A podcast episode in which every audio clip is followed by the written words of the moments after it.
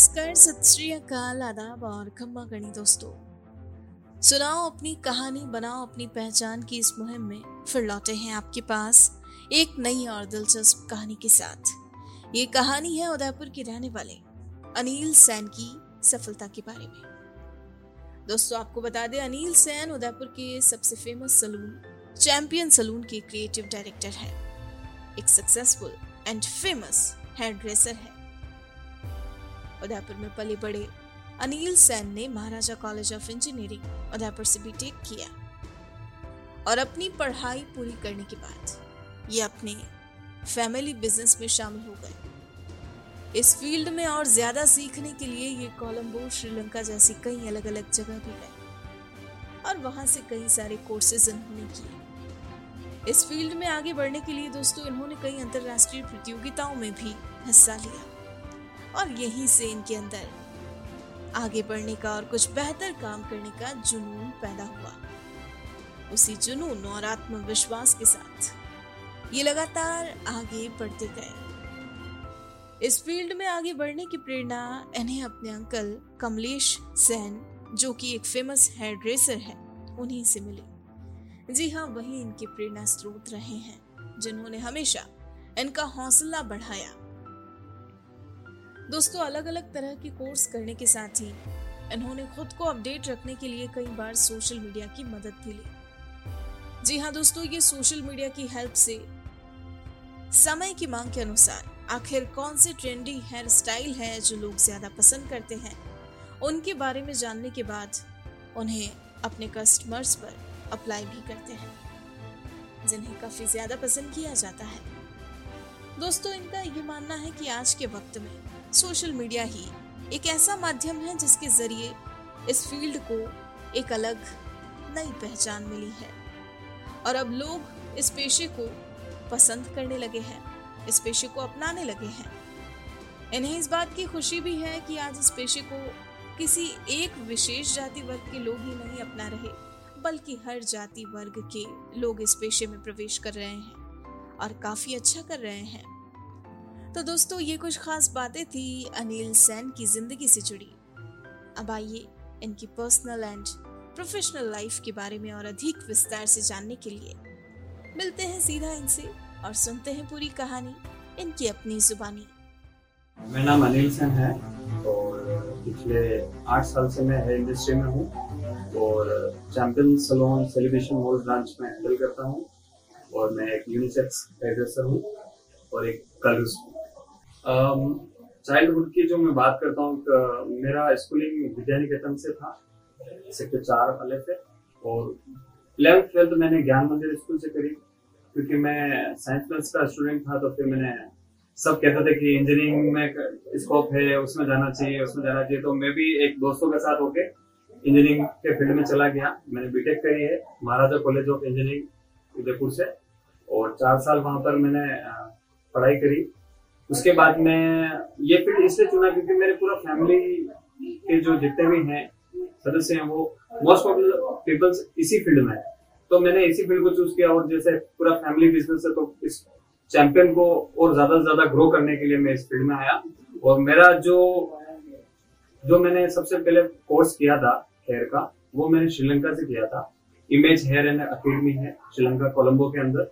वहाँ पर मैंने ये चुनने का रीजन ये था क्योंकि इस हेयर फ़ील्ड में ओनली ये जो हम काम करते हैं हेयर कट कलर यही नहीं है। इसके अंदर कॉम्पिटिशन भी होते हैं। वर्ल्ड लेवल के कॉम्पिटिशन होते हैं। जैसे एशिया कप होता है, जैसे क्रिकेट के लिए वर्ल्ड कप होता है, उसी तरह इसका हेयर का भी हेयर वर्ल्ड कप होता है। तो वहाँ की जो प्रेसिडेंट थी, वो अपने एशिया पैसिफिक जोन की प्रेसिडेंट है, उस हेयर वर्ल्ड कप की। तो मैंने जाना वहाँ पे उचित, इसलिए समझा क्योंकि साथ साथ में मुझे हेयर का भी सीखना था और साथ साथ में कॉम्पिटिशन का भी कुछ नॉलेज लेना था कि किस तरह से कॉम्पिटिशन में फाइट करते हैं। क्योंकि उस टाइम इंडिया के अंदर वो कॉम्पिटिशन नहीं होते थे। क्योंकि मैंने वहाँ देखे, उसके बाद एक दो साल बाद जब इंडिया में स्टार्ट हुए, तब उसके बाद हम जाना बाहर वर्ल्ड कप के लिए, हम जाना शुरू हुए और 2013 के अंदर मैंने हेयर का एक कॉम्पिटिशन होता है इंडिया लेवल पर। वहाँ पर मैंने फ़र्स्ट टाइम स्टार्ट किया, जब वो भी कॉम्पिटिशन का फ़र्स्ट टाइम ही था उनका इंडिया के अंदर। तब हमने वहाँ पे मुझे प्राइज नहीं मिला क्योंकि मेरा फ़र्स्ट टाइम था तो नेक्स्ट टाइम मैंने फिर से अच्छी कॉम्पिटिशन में पार्ट लिया तो वहाँ पर मुझे ब्रॉन्ज मेडल मिला फीमेल कैटेगरी के अंदर। तो फिर आ, मुझे कॉन्फिडेंस आया तो उसके बाद 2014 के अंदर हेयर वर्ल्ड कप हुआ था जर्मनी के अंदर फ्रेंकफर्ट के अंदर। तो वहाँ पर मैं एज ए इंडिया की टीम के लिए मैं सेलेक्ट हुआ तो मैंने हेयर कैटेगरी में पार्टिसिपेट लिया। तो वहाँ पर हमारी जो टीम थी वहाँ पे इंडिविजुअल हमारे जैसे वहाँ पर क्या होता था, हर कैटेगरी के अंदर तीन से चार मेंबर होते थे। तो एज ए टीम के लिए भी फाइट करते हैं और इंडिविजुअल भी फाइट करते तो एज ए टीम हमें वर्ल्ड में हमें एट पोजिशन मिली थी हेयर कैटेगरी में। फिर इससे मेरा और इसमें मैंने और सोचा कि इसमें हमें और आगे जाना चाहिए। तो 2015 के अंदर हमने एशिया कप में पार्टिसिपेट लिया। वहाँ पर हमें इस कैटेगरी के अंदर as a team fourth position मिली और फोर्थ पोजीशन सबसे मेन मेरे लिए पोजीशन फोर्थ पोजीशन इंपॉर्टेंट नहीं है। मेरे लिए मेन इंपॉर्टेंट है कि जब वहाँ पर, जब हमारा नाम अनाउंस किया और मेरे नाम से ज़्यादा हमारा इंडिया का नाम जो अनाउंस हुआ ना तो उस टाइम इतना फील होता है कि हमारा इंडिया का नाम एशिया में आना वो हमारे लिए सबसे बड़ी चीज़ है। तो इस तरह से 2016 के अंदर भी पार्टिसिपेट लिया। अभी रिसेंटली 2020 में भी मैंने पार्टिसिपेट लिया था। हालाँकि सिलेक्शन नहीं हुआ बट इसी तरह कंपटीशन फाइट करते हैं तो हमारा खुद का एक हुनर बढ़ता जाता है और हमारी स्किल डेवलपमेंट होती है। दो हज़ार आठ में इंजीनियरिंग का मैंने स्टार्टिंग हुई हमारी, क्योंकि हमारा कॉलेज ऐसा था जो फ़र्स्ट टाइम इंजीनियरिंग स्टार्ट ही था, वो फ़र्स्ट बेच ही हमारा था। तो उस टाइम फ़र्स्ट टाइम तो मैं जब कॉलेज देखा तो सबसे, क्योंकि जब स्टार्ट हुआ था, तब बारिश का दिन था, वो इतनी खूबसूरत वादियों के बीच में था। हम देवारी से आगे जाते हैं तो लेफ़्ट साइड में अंदर की तरफ़ तो वहाँ पहाड़ियों पे इतना खूबसूरत मौसम देख के तो हर किसी का मन हो जाता तो धीरे धीरे हमने स्टार्ट किया फ़र्स्ट सेम दिया तो ऐसा फील होता था कि ना कॉलेज लाइफ बहुत अच्छी थी, और कॉलेज लाइफ में दोस्त बने क्योंकि वहाँ पर, क्योंकि इंजीनियरिंग के अंदर क्या होता है, ऐसा नहीं तो नहीं होता है कि ओनली उदयपुर के लोग होंगे, राजस्थान से भी होते हैं, क्योंकि उस टाइम गुजरात के लोग बहुत ज़्यादा आता था तो कुछ गुजरात के मित्र बन गए मेरे, और राजस्थान में भी बहुत जगह से बने सिरोही आप भरतपुर ले लो, कुचामन सिटी तो बहुत सारे इतने अच्छे दोस्त उनसे आज भी हम जुड़े हुए हैं तो वो हमारे लिए बहुत अच्छा बात है, और उनके साथ वो पुरानी कभी कभी वो जब उदयपुर आते हैं तो उनके साथ फिर से बैठ के बात करना, पुरानी बातों को याद करना, वो हमारे लिए एक अलग ही एक अनुभव होता है। दो हज़ार तेरह के अंदर मैंने जो कंपटीशन लिया था उस कंपटीशन के मैं सबसे पहले एक छोटी सी एक के बात भी बताना चाहता हूँ कि जब कंपटीशन था, तब मैं इतना डरा हुआ था, जब कंपटीशन फ्लोर पे था तो क्या हुआ था, जब उस टाइम मुझे फीमेल कैटेगरी में था मैं तो वहाँ पर मुझे बालों को कर्ल्स करना था। तो वहाँ पर क्या, मैंने पहले से इक्विपमेंट जो टॉम था, मैंने ऑलरेडी ऑन कर रखा था। उस टाइम इतना मैं हक्का पक्का हो गया एकदम से तो मैंने क्या, गर्म तो जहाँ से होती है वो गर्म वो मैंने पकड़ लिया था, इतना। तो सडनली उस टाइम तो लाइट्स बंद हो गई थी तो हमारा कॉम्पिटिशन उस टाइम रुक गया था। तो सामने मेरे फादर बैठे हुए थे, उन्होंने मुझे पास में बुलाया कि डरने की कोई बात नहीं, हम यहाँ पे हारे या जीते, वो मैटर नहीं करता। है हमने, हम यहाँ पे हमारा काम बताने हैं, वो काम हम किस तरह से करते हैं उस तो जब कॉम्पिटिशन ओवर हुआ, वहाँ पर मुझे मुझे आशा थी कि मेरा एक नंबर आएगा। मुझे, मैंने मेरी तरफ़ से बेस्ट दिया था। तो हालाँकि नहीं आया था। जब उसका, क्योंकि फ़र्स्ट सेकंड थर्ड था तो उस टाइम रिज़ल्ट अनाउंस हुआ था। और जब जितने भी लोग पार्टिसिपेट होते उनके मार्क्स भी अलग था। और आप सोचिए, मेरा फोर्थ पोजीशन था। मात्र पॉइंट फाइव ज़ीरो मार्क्स से मैं रह गया था। फिर मुझे मोटिवेट है कि नहीं यार, मैं इतनी बार तो अगली बार हो सकता है, मैं फ़र्स्ट पोजीशन पे भी आ सकता हूँ। तो मैंने फिर से पार्टिसिपेट लिया। और उसका मेरा मेन ये था कि 2014 के अंदर मैंने चाइना से एक मैम आए थे वो रोजली उनकी क्लास भी ली थी। तो उन्होंने कुछ टेक्निक्स बताई थी। तो उस चीज़ को मैंने फॉलो किया। मैंने कहा, नहीं, इस बार तो कुछ ना कुछ तो हासिल करना ही पड़ेगा। और मुझे सबसे ज़्यादा मोटिवेट करने वाले मेरे अंकल हैं। जिनका नाम कमलेश सेन है। जो हाल हाल ही में उन्होंने फोर्थ पोजिशन वर्ल्ड कप में जीता था। तो वो मुझे हमेशा मोटिवेट करते हैं कि नहीं, हमें कुछ ना कुछ करना है। हमें देश के लिए साथ साथ में अपने इस फ़ील्ड के लिए करना कि लोग हमें जाने कि इस फ़ील्ड में ओनली हेयर कट बाल काटना ही कुछ नहीं है। हम कुछ बहुत सारी चीज़ें क्रिएटिव कर सकते हैं। उन चीज़ों को फोकस करना भी ज़रूरी है। आ, जब पहले लोग सोचते थे कि ना इस फ़ील्ड में ओनली बार्बर बाल काटने के लिए है हेयर के मतलब हेयर के अंदर उस टाइम नॉर्मल कलर होता था नॉर्मल कलर था। अब इतना ट्रेंड चेंज हो गया क्योंकि इस ट्रेंड को सबसे बड़ा इसमें हमें सपोर्ट किया है मल्टीमीडिया क्योंकि सोशल मीडिया ने इतना हमें जागरूक किया है, क्योंकि आज हम देखेंगे हमें चुटकियों में, जो विदेशों में क्या कलर चल रहा है, क्या ट्रेंड चल रहा है, वहाँ पर किस तरह से नया लुक क्रिएट हो रहा है, और वीडियोस हमें यूट्यूब पे मिल जाते हैं। हम नए नए ट्रेनर्स जो होते हैं मतलब वर्ल्ड लेवल पे जो ट्रेनर होते हैं, वो अपने अपने क्रिएटिव बताते रहते हैं तो उनसे हम सीखते रहते हैं, उनसे हम इंस्पायर हो गए तो पहले हम ओनली सोचते थे कि यार यार, ये नॉर्मल कट होता है लेयर्स होता है, ये तीन स्टेप होता है, ये नहीं। अब उसमें क्या चेंजेस कर सकते हैं, उसको किस तरह से हम उस हेयर को विजुलाइज करके हम एक नया लुक देना। हम उसमें ज़्यादा ज़्यादा फोकस करते हैं। उसके बारे में सोचते हैं कि हम उसको क्लाइंट को लगना चाहिए कि हाँ पिछली बार जो कट किया उसमें इस बार मुझे कुछ चेंज मिला। तो हम उसके बारे में फोकस करते हैं और नॉलेज देने के लिए सोशल मीडिया है ये। हर दिन नए कलर आते हैं। आप देखते हो, आपके जो मॉडल्स होते हैं, जो सेलिब्रिटीज होते हैं, उनके हर बार कलर चेंज आता है। हर मूवी में अलग अलग चेंज होता है। तो हम भी जब काम करते हैं तो हम भी यही चीज़ सोचते हैं कि आज उनको ये कलर दिया है तो नेक्स्ट टाइम जब वो क्लाइंट हमारे पास आएगा तो हम उनको नया कलर देंगे। जिससे क्या जब वो मार्केट में जाए तो एक हमारा पोर्टफोलियो लेके घूमता है वो मार्केट में। कि ये आज इन्होंने चैंपियन फ़िल्म से कलर कराया और बहुत अच्छा करा है। उससे लोग अट्रैक्ट होते हैं और हमारे पास आते हैं। तो हमें और ज़्यादा से ज़्यादा मौका मिलता है उनके हुनर को, उनके बालों को स्किल क्योंकि सबसे मेन चीज़ तो यही है कि अब हमारे पूरे लुक को डिफाइन ही हेयर करता है। तो हेयर के अंदर अगर थोड़ा सा भी कलर होता है तो वो लुक चेंज ही हो जाता है। Uh, मैं जो नए लोग इस फ़ील्ड में जो रुचि रखते हैं उनके लिए मैं ये कहना चाहता हूँ कि आप सबसे पहले इस फ़ील्ड को जाने ये फ़ील्ड कहता क्या है इसके आगे फ्यूचर क्या है। उसके बारे में एक बार पूरा आप उसका पूरा ब्रीफली उसका नॉलेज लें उसके बाद ही इस फ़ील्ड में आए क्योंकि इस फ़ील्ड में बहुत हुनर है। आज आप देखोगे कि ओनली सेम ही इस फ़ील्ड में काम नहीं करता है। अप्रोच हर कास्ट का लोग इसमें आना चाहता है इसमें अपना हुनर आजमाना चाहता है। तो मैं ये कहना चाहता हूँ सबसे पहले बेसिक को फॉलो करें। जब आप बेसिक तो एक स्टेप से स्टेप बढ़ोगे तो आपको आसानी से सीख पाओगे और लंबे जाओगे, लंबे रेस के घोड़े बनोगे। तो इसलिए ना बेसिक को फॉलो करो तो ऑटोमेटिकली आपको एडवांस आसानी से आ जाएगा। इस फ़ील्ड में ऐसा आने के लिए कोई चैलेंजेस तो था नहीं, क्योंकि फैमिली बिज़नेस था तो मैंने और मेरे अंकल ने डिसाइड किया था कि मुझे कोलंबो जाना है। तो कोलंबो जाने से मैं एक तो डर रहा था बाहर, क्योंकि जब मैं कोलंबो गया था तो मैं ट्वेंटी वन ईयर्स का ही था। उस टाइम मेरी शादी भी हो चुकी थी। तो एकदम से शादी का तो कोई इशू नहीं था बट मेनली ये था कि है ना, वहाँ पर एक तो लैंग्वेज चेंज है। इंग्लिश हम इतना ज़्यादा इतना फ्लुएंट में आता नहीं था। धीरे धीरे फिर तो वहाँ पे एक चीज़ भी अच्छा डेवलपमेंट हुआ कि इंग्लिश के बारे में भी, क्योंकि वहाँ पे जो हिंदी आती नहीं है तो वो कम्युनिकेशन प्रॉपर बन नहीं पाता था। तो इंग्लिश में धीरे धीरे बात करना चालू हुआ तो कम्युनिकेशन हुआ तो उससे लोगों को जानना चालू हुआ। और उसके बाद क्या हुआ कि जब मैं फ़र्स्ट टाइम वहाँ पर गया तो सब बालों का एक छोटा सा तो वहाँ के टेक्सचर में और यहाँ के टेक्सचर में बहुत डिफरेंस है। वहाँ पे मेनली आपको कर्ली हेयर ही मिलते हैं, क्योंकि मैंने फीमेल का सीखा था। तो वहाँ पर के टेक्सचर में डिफरेंस हो जाता है। तो वहाँ के वहाँ पे जो हेयर कट हमें सिखाए थे, वो मैंने यहाँ पर किया। तो वो जैसा लोग, यहाँ के लोगों को जो चाहिए था, वो वैसा लुक नहीं आ पाया। तो उसके लिए मैंने सोचा, नहीं यार, ये तो बहुत बड़ी गड़बड़ अपने सीख तो लिया। मगर अपन को सबसे मेन चीज़ है हमें प्रैक्टिस करना बहुत ज़रूरी है। जब तक हम किसी चीज़ की प्रैक्टिस नहीं करेंगे तो हमें वो चीज़ प्रॉपर नहीं आ पाती। तो उसके लिए मैंने बहुत मेहनत करी। धीरे धीरे चालू किया मैंने धीरे धीरे हेयर कट चालू किया। दिन में, हर रोज मैं क्लाइंट के पाँच या मैं स्टूडेंट में जो फ्रेंड्स थे, उनको बुला के मैं हेयर कट करता था। पाँच पाँच छह छह रोज के हेयर कट करता था। जिससे मेरी क्या प्रैक्टिस बन गई। तो उससे मेरा एक डेवलपमेंट और एक मैं सबसे पहले बताता हूँ कि जो नए हैं हैं, उनके लिए मैं एक छोटा सा एग्जांपल देता हूँ जो मेरे साथ भी हुआ। जब मैं स्टार्टिंग में जब कोलंबो नहीं गया था तो मैं सलोन पे ही था।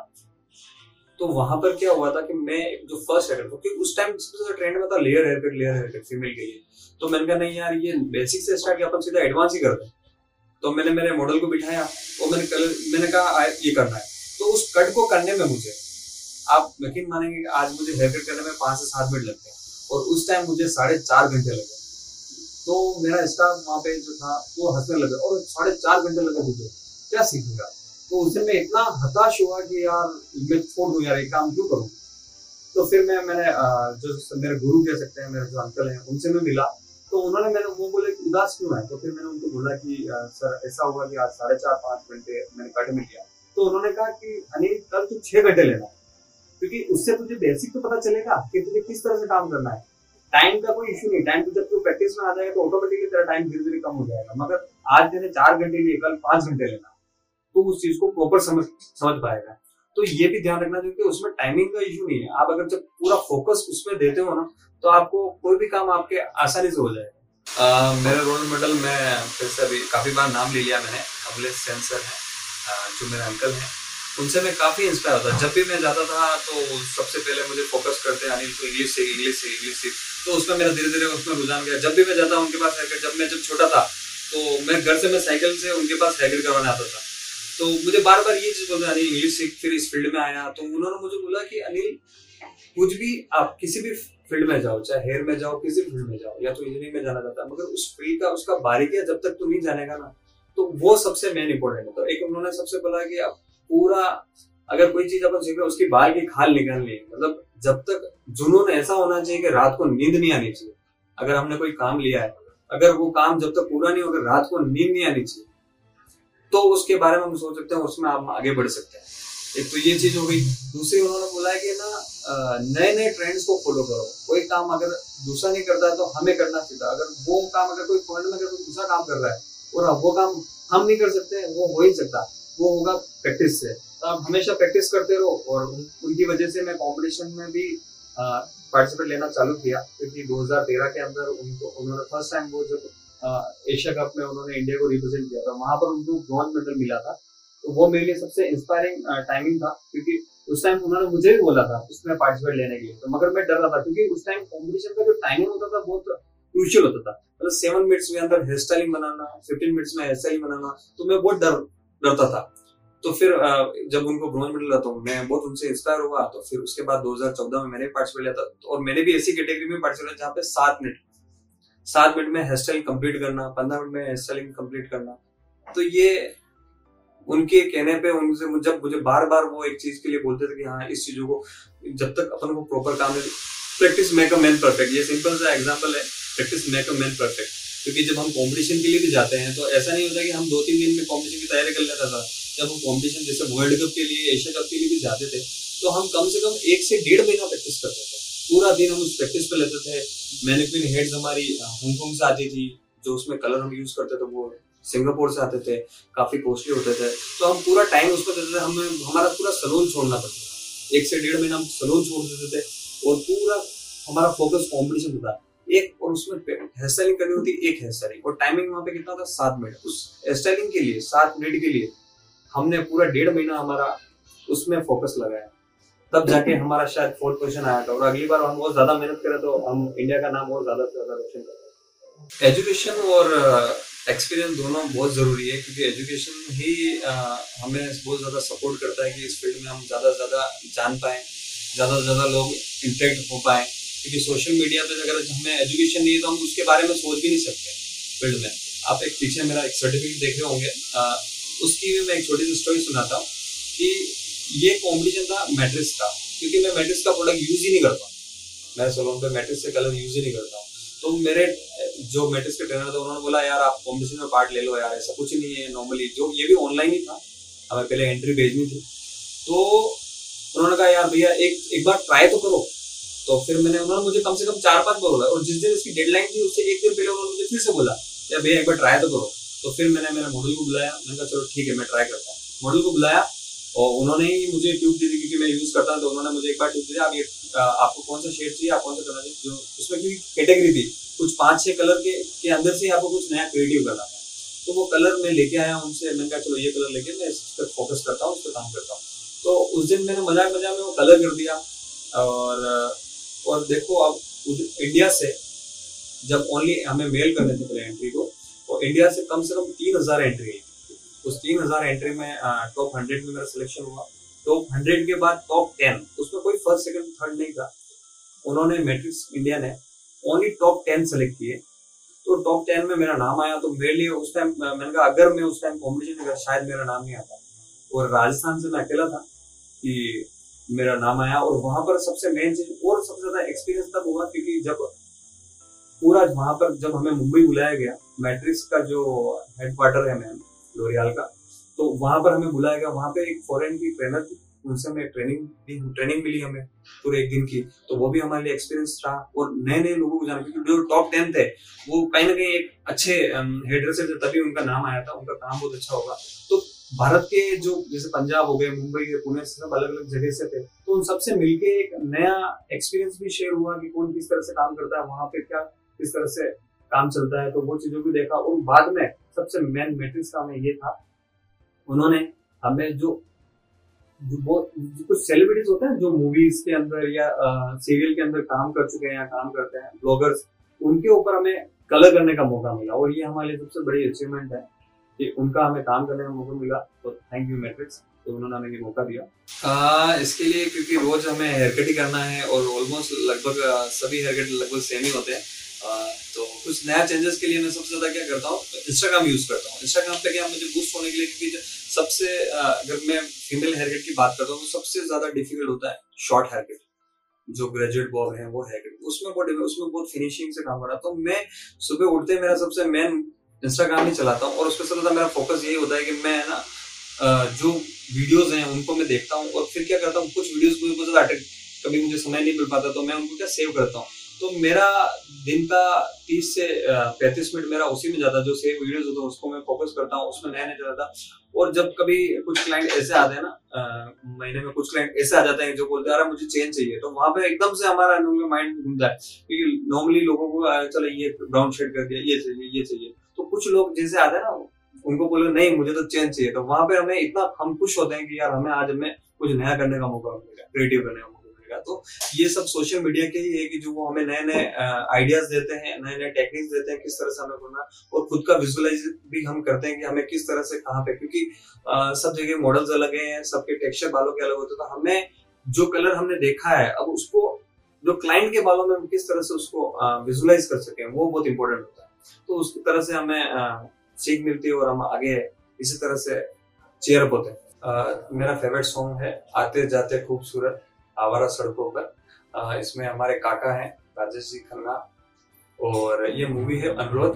थैंक यू ये वीडियो देखने के लिए। और ऐसी बहुत सारी वीडियो देखने के लिए आप अपलोड करें। वर्क मोम थैंक यू दोस्तों, आपको अगर हमारी कहानी पसंद आई हो तो आप हमें पॉडकास्ट पर ज़रूर फॉलो करें लाइक करें और तुरंत ही सब्सक्राइब करें। और अगर आप हमसे जुड़ना चाहते हैं और अपनी कहानी को भी बयां करना चाहते हैं तो हमारा मेल आईडी है support at the rate W O R K M O B workmob dot com नमस्कार